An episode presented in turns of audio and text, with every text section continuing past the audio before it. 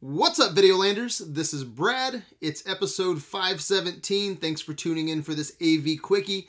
If you like this Quickie, all right, if you like what I'm giving to you, if you like this Quickie, give it a thumbs up, all right? Subscribe to the channel, hit the notification button.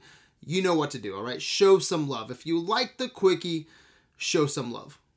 All right, guys, The Northman was my most anticipated movie of 2022. It's directed by Robert Eggers, a director that is always on my radar. He's one of my favorite directors working today. He directed The Witch, uh, he directed The Lighthouse, which is in the AV Pantheon, and now he directed The Northman. I have the plot synopsis pulled up. The Northman is described as an action filled epic that follows a young Viking prince on his quest to avenge his father's murder. Pretty simple, all right? I've heard people call this um, an art house Lion King revenge Viking movie. That's pretty spot on, all right? At its core, it's a pretty simple revenge flick. Simple revenge flick, but with a very solid cast. I think some of the cast might be wasted. Let's start there. First off, Alexander Skarsgård. Not wasted. All right, this guy is a beast. He plays the ripped out Viking prince in the trailer. Fucking beast in this movie, man. Who, by the way, Alexander Skarsgård is my front runner to play Doctor Doom in the MCU. If Marvel is listening, cast him as Doctor Doom now, all right? This guy has been doing things, but in the future, this guy's gonna be doing big things, all right? So perfect casting here for the Northman. He's a fucking beast in this movie, all right? I haven't seen a performance this vicious since Tom Hardy's Bronson or uh, Dafne Keen's X23 and Logan, all right?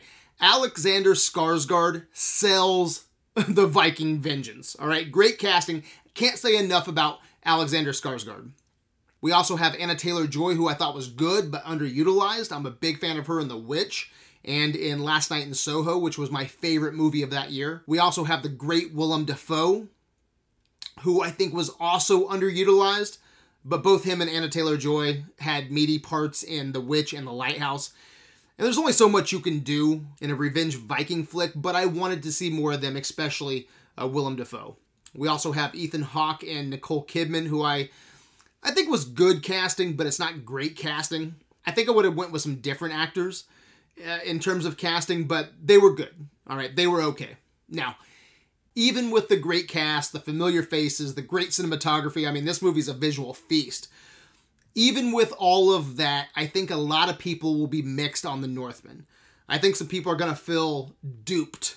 All right, I'll use that word. I think a lot of people are going to feel duped by the trailers, um, especially the marketing, which I would hate to. I would hate to market a Robert Eggers movie. What fucking nightmare. I'll say this: don't go into this movie thinking you're going to get a Braveheart or a Gladiator, all right, or even a Troy, all right. You're not going to get that. This is an art house revenge Viking movie, okay? This is not your Hollywood revenge movie. So prepare yourself for an art house revenge flick, all right? Check those expectations before you walk through that door. I think a lot of people are going to be expecting something else. I think a lot of people are going to expect a Braveheart, a Gladiator, all right? The problem here, though, is the budget of this movie, $90 million, is directed towards mainstream audiences, all right? This is not a mainstream movie. This is not Braveheart. This is not Gladiator. I think a lot of people are going to leave the theater feeling disappointed. But like I said, I would hate to market a uh, Robert Eggers movie. I would fucking nightmare, all right? I think it's hard for um, a director like Eggers to appeal to the masses, all right? When I walked out of the theater, my wife said it was boring as hell, all right? She didn't like it. I really enjoyed it. And Grandpa said he loved it. I think he was asleep through half of it, but he got what he wanted when he was awake. So Grandpa loved it. Um, really interesting conversation on the way home. So I just want to say check your expectations some big issues that I think people are going to have is for a two hour runtime, the payoff isn't Braveheart gladiator caliber, all right? I think for all the blood and the rage and the vengeance, I think for uh, everything that this movie does right, it, it feels a little flat. It feels a little hollow. And as much violence is going on, and as chaotic as it can be sometimes, I thought the energy was really low for a high energy movie. Not all the time, all right? It definitely has its moments. There's there's moments where the energy spikes and it's in your face and it's fucking blood and gore and vicious. But I can see a lot of people having pacing issues. And I think a lot of people will have issues with the finale. The finale just kind of happens. In a lot of ways, it reminds me of the Batman, which I wasn't a big fan of. And it's weird for all the epic shit that this movie does, and for being visually stunning as this movie is, it looks epic. But it doesn't always feel epic, which is weird. I did not expect to say that. I did not expect to walk out of the theater saying it didn't feel epic. And it definitely has its moments. But movies like Braveheart, Gladiator, in my opinion, are they're epic from beginning to end. All right. This doesn't have that same kind of follow through. It's missing heart and soul that a Braveheart or a Gladiator has. And that's coming from a Robert Eggers fan, guys. I love a gory Viking, crazy Robert Eggers movie with crazy battles, right? But I need something a little bit more here. It's missing that something special that it's missing something that takes it to Pantheon. I just I never felt fully invested. And something that really took me out of this movie was the Viking speaking perfect English. I so wish this movie used Old Norse language. But then it probably would have made less money. General audiences definitely would have been checking out of a movie spoken in, in Old Norse. So it just it just sucks that we can't have a movie like Apocalypto that used the Mayan language. And so here it felt like we took two steps back. It just sucks because I want to see that vision. I think that was what was missing to fully make me disappear into this movie. I think if you're gonna do it, if you're gonna do this, you might as well go all the way. Apply the Norse language. Because as is, Northman is just uh it's very interesting. It's it's it's an art house movie and it's a studio movie. It's like 75% Eggers and 25% studio. I think that might be my biggest issue. It just feels like it's not fully Robert Eggers. And it's not a it's not fully a studio movie. It's just this weird middle ground. Something like The Lighthouse, right? I said yes to Pantheon. It's it's it was my favorite movie of that year. It's fully 110% Eggers. I wish The Northman was 110% Eggers.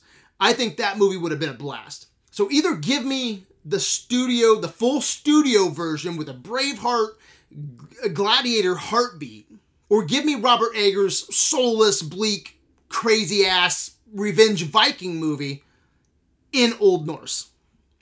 So yeah, it's just a really interesting art house studio hybrid. And I haven't seen anybody make this comparison, but Northman feels like Robert Eggers' Noah.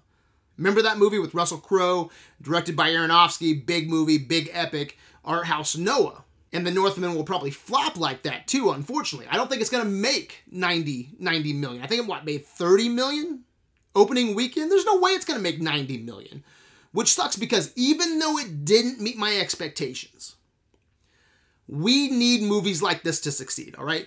If not, we're going to keep on getting Marvel, Star Wars, DC, which I love, but I want original movies too, all right? I want a buffet of cinema.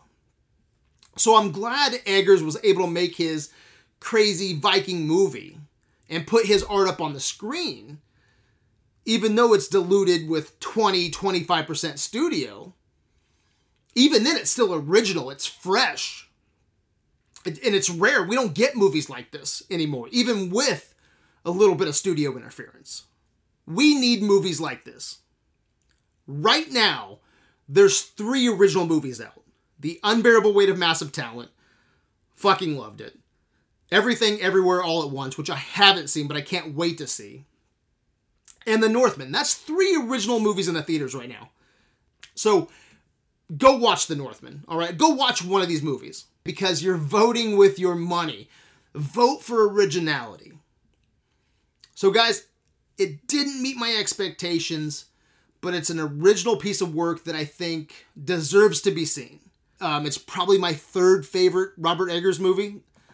Lighthouse being number one, The Witch, and then probably The Northman. I think my big takeaway from this podcast tonight just check your expectations. Know you're going into this. Know going into this that it's an art house revenge flick. It's not Braveheart. It's not Gladiator. Again, I think that's what people are going to expect. Check those expectations. And talking about expectations, I'll, I'll share this with you real quick and then we'll cut this podcast off. But 20 years ago, Mel Gibson was going to make a Viking movie with Leonardo DiCaprio. It fell through. It was on my most anticipated list for years. Expectations were through the roof. Never got made. I would love to know what that movie looked like. Somewhere in the multiverse, there's a Mel Gibson Viking movie that I really, really want to see. I could do a whole podcast on Mel Gibson's Viking movie, all right? That's for another time. That's for another quickie. So let me just end by saying Northman didn't live up to my expectations. It's still a very interesting movie, even with my issues. I can't wait to watch it again, especially if I'm on a sword and sandal kick. This movie will be in my queue, all right, for sure. I can't wait to watch it again. As of right now, it's my least favorite Robert Eggers movie, but I still think it's worth checking out. All right, guys, that's my two cents. What did you think? Did you like The Northman? Did it live up to your expectations? Anyway, guys, let me know what you think in the comments on Facebook. Until next time, my good people, peace out.